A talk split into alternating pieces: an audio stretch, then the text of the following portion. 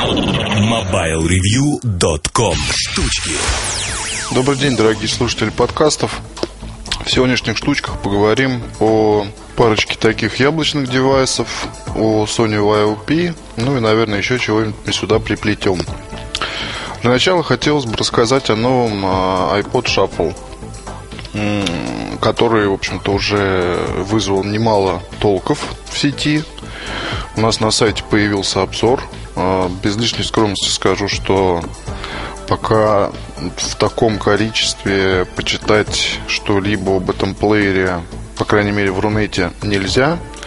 Так что можете смело обращаться к обзору и составлять какое-то свое мнение – у меня мнение получилось, в общем-то, двоякое. С одной стороны, вот с другой стороны, если говорить о том, вот взял бы я себе эту штучку или нет, то здесь, скорее всего, не взял. Не взял, однако, исключительно потому, что есть у меня шаффл второго поколения, и особой нужды вот в этой вот игрушке у меня пока нет. То есть обновляться ради того, чтобы получить какие-то новые там вот эти вот все фишки, мне особо не надо. Звук у нового шаффл получше будет, чем у старого, однако к старому можно подключить другие наушники и тем самым, скажем так, улучшить качество воспроизведения, чего не получится сделать с шафлом третьим. Почему этого нельзя сделать? Все дело в том, что в новом шаффл э, конструкторы, маркетологи или уж не знаю там кто, компании Apple решили пойти на такую, скажем, провокацию. Управление плеером находится на пульте, который находится на наушниках. Такая вот сложная конструкция. А, с помощью этого самого пульта вы можете перематывать композиции назад-вперед, осуществлять перемотку внутри трека, вот можете увеличивать громкость, можете делать еще кучу всяких разных дел. А, например, всячески подчеркивается новая функция, называется VoiceOver. А, она, соответственно, нужна для того, чтобы плеер вам говорил название плейлиста или композиции. Программа настраивается в iTunes. И, кстати, для работы с новым Shuffle нужен iTunes 8. Без него ничего не получится. А, не знаю пока насчет диска в комплекте, будет он или нет. Скорее всего, откажутся от этого милого дополнения для нашей страны. Вот и придется, соответственно, скачивать пользователям придется скачивать iTunes самостоятельно. То есть для тех, у кого медленный интернет, это будет проблема, потому что там э, ну, где-то 80 мегабайт сама программа, вот плюс еще затем скачивается VoiceOver Kit, с помощью которого идет настройка тонкая. То есть там можно выбрать э, голос, которым вам будут говорить плейлисты и названия песен. Вот русского пока нет. А, можно будет отключать, соответственно, эту штуку. Ну, тут уж, наверное, в обзор вам нужно будет пойти и посмотреть подробно. Что сказать э, про дизайн? Ну, наверное, здесь особо ничего не скажешь. Дизайн, как всегда, на высоте. Вот маленькая такая вот фигулька, которую можно прицепить куда угодно. Наушники сделали не такими длинными по сравнению с прошлым шафл, да и вообще с любым плеером iPod. А, новая фишка, она работает, работает хорошо. То есть вы можете мало того, что прослушивать название плейлистов, так еще и быстро обращаться к ним, используя ну, клавиши регулировки громкости. То есть своеобразная получается такая прокрутка плейлистов. То есть вы, вы слушаете какую-либо композицию, э, удерживаете клавишу до звукового сигнала, произносится название плейлиста, нажимаете плюс или минус, переходите к тому или иному, соответственно, списку воспроизведения, и он у вас начинает играть. На мой взгляд, э, нововведение любопытно, особенно для тех людей, кто эти самые списки постоянно составляет. Вот у меня, к сожалению, не так. То есть у меня там э, All Songs, как правило, и с этим мне приходится жить списки воспроизведения действительно редко пользуюсь, как-то не особо востребованная фишка. А с другой стороны, вот эта вот самая вот штука с произнесением голосом э, человеческим название песен, название исполнителя, она вот для русских композиций, где теги на русском, соответственно, забит, что-то не работает. Ну, то есть говорит плеер что-то невнятное. А, если на английском, то, соответственно, все хорошо. Все слышно, вот все нормально, адекватно произносится. Единственное, здесь тоже есть такие фишки, а, как вам объяснить? Ну вот если синхронизировать, допустим, с маком, то это будет такой четкий, хороший женский голос. Если синхронизировать с PC, то будет, соответственно, голос такой мужской и невнятный достаточно. Вот этот момент тоже учитывайте. На мой взгляд, э, плеер сейчас вовремя появился на рынке, потому что в компании сейчас анонсов особых не было. То есть 17-дюймовый э, MacBook Pro, iLife iWork э, появились в начале года, iPhone OS 3.0 и так далее. Вот все это какие-то вот такие вот обновления, они, конечно, обсуждаемые, вот, и ожидаемые. Но это немножко не то, что очередная красивая железка. Вот шафл, конечно, железка не ахти какая, да, то есть это не ноутбук или не новый iPhone или не еще что-то. Вот, но в любом случае по весне появление этого плеера, оно вызвало толки, вызвало интерес, вот вызвало и ругательство, вызвало и, не знаю, какие-то положительные эмоции у сообщества Mac-юзерей и у тех, кто к макам отношения не имеет. Вот здесь, конечно, основная фишка в том, что использовать наушники обычные не получится при всем желании, потому что тогда вы просто не сможете управлять плеером. И для того, чтобы производители аксессуаров могли делать какие-либо модели, вот нужно вместе с Apple садиться, тереть, как говорится, и вставлять в свои модели некие, там, не знаю, то ли это чип, то ли это еще что-то. Э, чтобы была поддержка шафла. Такой вот тоже подарок господам, которые занимаются аксессуарикой для всяких там вещичек от компании. Не знаю, посмотрим на окончательную цену в нашей стране.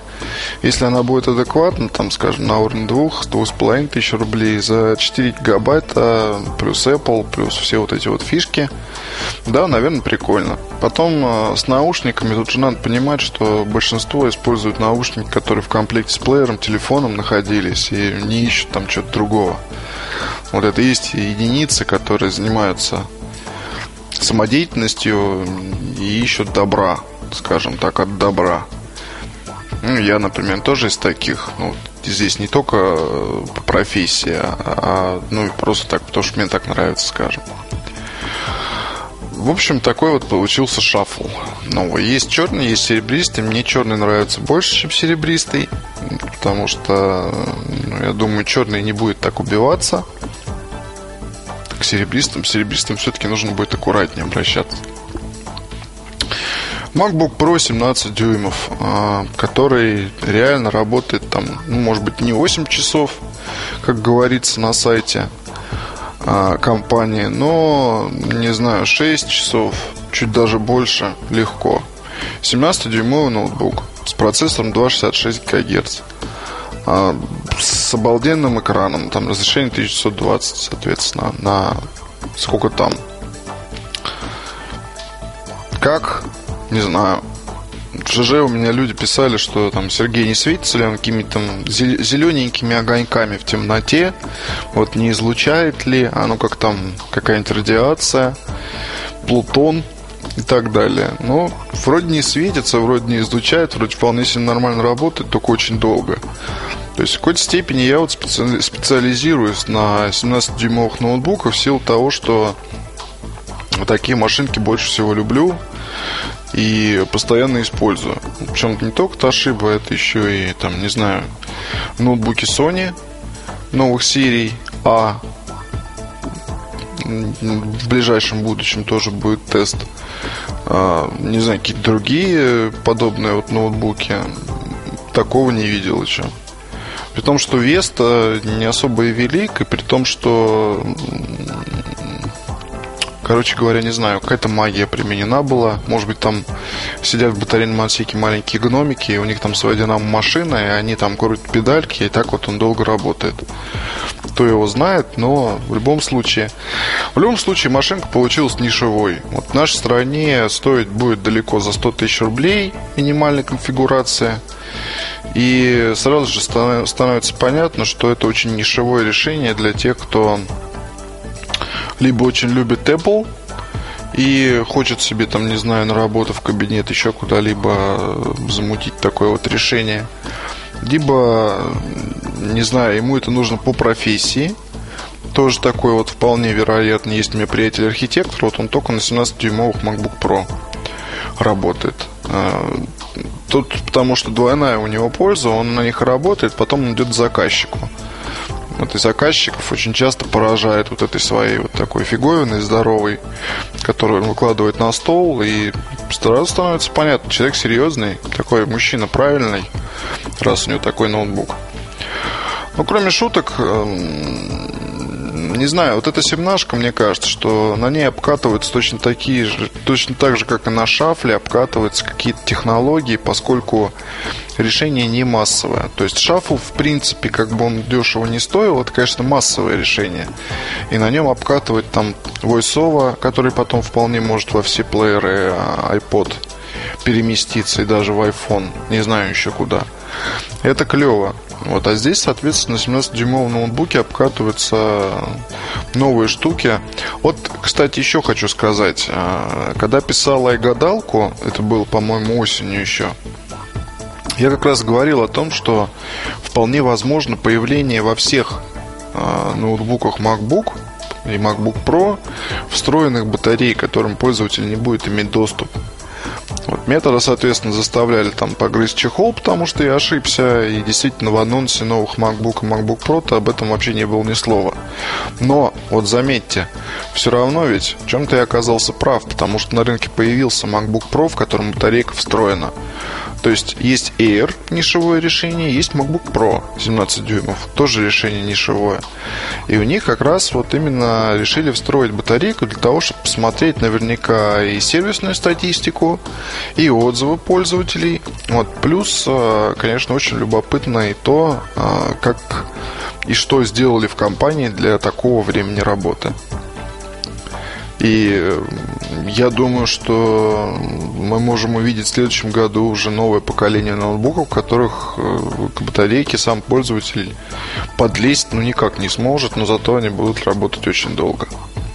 Вот сейчас на рынке есть, если говорить о ноутбуках э, таких, скажем, э, виндусовых, то на рынке есть устройства, работают тоже долго. Это и портативные Sony, это и некоторые модели других компаний, которые могут действительно вполне нормально существовать более, скажем, 5-6 часов.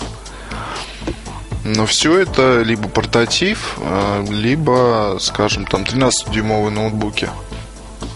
Вот и сейчас активно этим занимается компания Samsung, кстати говоря. Вот про Sony. Sony этим всегда занимался, и они там тоже что-то выдумывают такое любопытное. И это самое любопытное, я думаю, мы увидим уже осенью.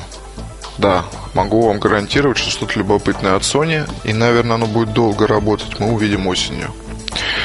А, плавно перейдем к Sony. Sony YOP. Стал я все-таки владельцем этого ноутбука. Вот редко так бывает, что после обзоров, после там разбирательств, после презентации и так далее, беру за свои деньги, покупаю себе машинку. Тем не менее, не удержался, купил. Единственное, что купил не в России, а привезли мне друзья из УАЭ. И не совсем, конечно, то привезли, потому что нет тут 3G э, модема, и конфигурация не самая лучшая, но в любом случае черный YOP у меня теперь есть. Я теперь, э, влившись в ряды пользователей, с одной стороны, наслаждаюсь этим устройством, с другой стороны, проклинаю это устройство, потому что, конечно, есть и медлительность, есть и э, маленький экран, на котором, там, не знаю, ломаются глаза. Есть еще куча всякого неудобника. Вот, например, э, трекпоинт, которым вот так вот приходится пользоваться изо дня в день, он, конечно, побуждает меня купить мышку какую-либо специально для этого ноутбука, чтобы не ломать себе руки. Но с другой стороны, вот смотрите, да, запись подкастов такая вот вещь, актуальная для меня каждую неделю, а порой приходится, этим приходится заниматься два раза в неделю. Запись подкастов в ноутбуке с э, активным охлаждением – это, я вам скажу, лотерея. Я видел не так много устройств, которые позволяют просто подключить гарнитуру или микрофон и записать голос в Audacity. Это касается всех абсолютно ноутбуков от Apple, как бы это ни было смешно. То есть у них никакого фона не будет. А если говорить о ноутбуках на Windows, то тут, ну не знаю, Эйсеры были, шумели, то есть там записывать было ничего невозможно. Самсунги кое-какие были, тоже шумели. А, Тошибы шумят все. Вот на, X3, на X200 и на X300 записывать подкаст, это надо очень с настройками заморочиться. То есть не получается. А, нормально было записывать подкаст, кстати, на F50 Toshiba Cosmio там почему-то все было хорошо, но это был прото, у которого э, много чего там внутри не было. Может быть, поэтому уровень шума был не такой большой. Sony YOP идеальная машинка для записи подкастов, для записи голоса. Тут просто охлаждение пассивное, ничего не шумит, не фонит. Как бы это ни было смешно. Возможно, я что-то пока не понимаю, потому что вот этот подкаст я первый раз пишу на пишке, да, и, возможно, я ошибаюсь, но то, что я вижу пока, вообще без, без проблем. Конечно, никаком а, там редактировании видео речи идти не может. Вот. Но с другой стороны, как машинка для блога, вот опять же, на этой неделе а, я очень много писал в ЖЖ, в среднем по 3-4 записи в день. И э, я вам хочу сказать, что, ну не знаю, процентов 50-60 этих записей были сделаны далеко не дома, а как раз с помощью пишки и как раз с помощью, ну, вернее, где-то я находился либо в кафе, либо на встрече в ожидании, нечего было делать, я черкал там всякое, а, либо вообще в машине, стоя в пробке. Правда, не за рулем. Так что очень даже хорошо. Вот, и пару текстов написал. И все больше думаю о том, что нужно будет еще писать отдельно большой-большой опыт эксплуатации по поводу и аксессуаров, по поводу программ, которые лучше всего сюда ставить, которыми лучше всего пользоваться. И так далее, и тому подобное. То есть вот этот я еще, так думаю, месяцок, наверное, попользуюсь, может быть, чуть поменьше, а потом вам всем расскажу про этот замечательный ноутбук. Кстати, вот еще что вам хотел сказать. А, в смеси про это писал, ну и, наверное, стоит и в подкасте рассказать. V995 Sony Ericsson. А, сэмпл сейчас, соответственно, используется уже такой более-менее живой. А, некоторые исправления в смеси сказал, да, но здесь еще раз пройдусь. А, сделали флип такой из пластмассы, похожей на резину, заднюю часть с узорчиками такими ну, рельефными, что ли, да, ну, наверное, так можно сказать. На мой взгляд, здесь это вообще не идет, не канает, и лучше бы сделали просто черный, черный музат, и вот это было бы хорошо. А, по-моему, изменился материал, который закрывает материал, который закрывает у нас экран. То есть то ли это уже стекло, потому что что-то тут попробовал покорябать, плохо корябается. Плюс заглуш, вот эта вот защелка, которая ножка для того, чтобы поставить а, его на стол, здесь появился фиксатор. Он пока в зачаточном состоянии, однако а, уже работает. И э, это не может не радовать. То, что вот я боялся, что все-таки могут оставить без него. Работает с клавиатурой активно. То есть клавиатура уже сейчас, она абсолютно не похожа на то, что было в тех вот сэмплах февральских уже такая она, у нее хороший ход, ей приятно и удобно пользоваться, и вопросов в ней уже гораздо меньше. Единственное, что пока это не всех кнопок касается, но это как бы в порядке.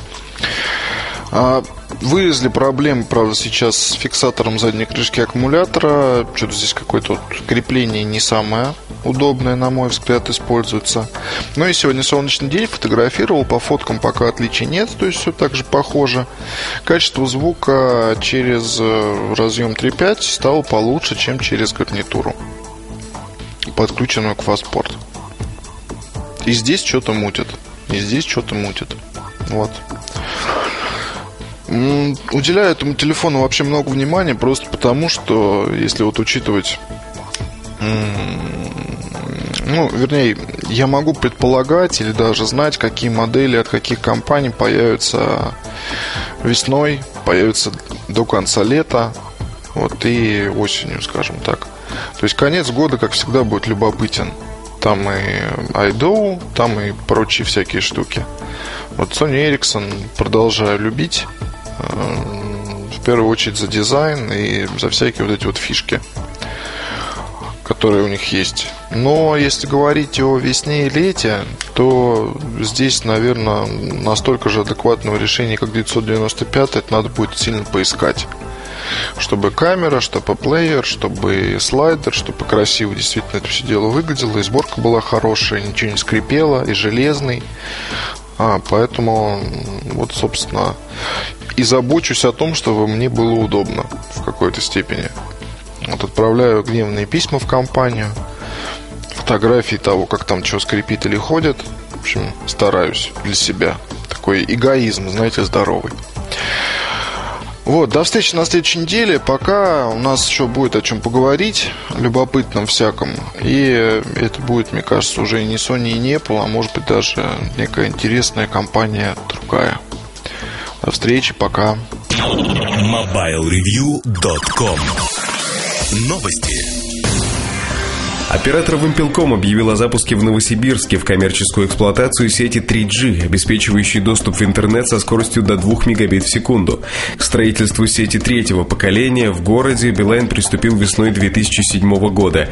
В начале 2009 оператор получил разрешение на коммерческую эксплуатацию. В настоящее время зона обслуживания сети 3G от Билайн охватывает деловые центры правого и левого берега Новосибирска и более 70% площади остальных районов города. Стоимость всех услуг сети 3G, как голосовых, так и по передаче данных, не отличается от их стоимости в сети GSM. Компания Toshiba объявила о пополнении линейки недорогих видеокамер Camileo. Новинка под названием Camileo H20 объединяет в себе высокое разрешение 1080p, простоту в использовании и пониженное энергопотребление. Модель выполнена в классическом корпусе и подойдет и начинающим, и продвинутым пользователям. Вес устройства 340 граммов. Отснятый видеоматериал можно быстро просмотреть как на поворотном трехдюймовом ЖК-экране, так и на телевизоре с разрешением HD, подключив камеру через через HDMI интерфейс. Видеокамера работает в режиме съемки до 4 часов без подзарядки. Также устройство обладает возможностью фотосъемки с разрешением до 3200 на 2400 пикселей и встроенной вспышкой с функцией уменьшения эффекта красных глаз. На российском рынке новинка с апреля по цене 9,5 тысяч рублей. MobileReview.com Жизнь в движении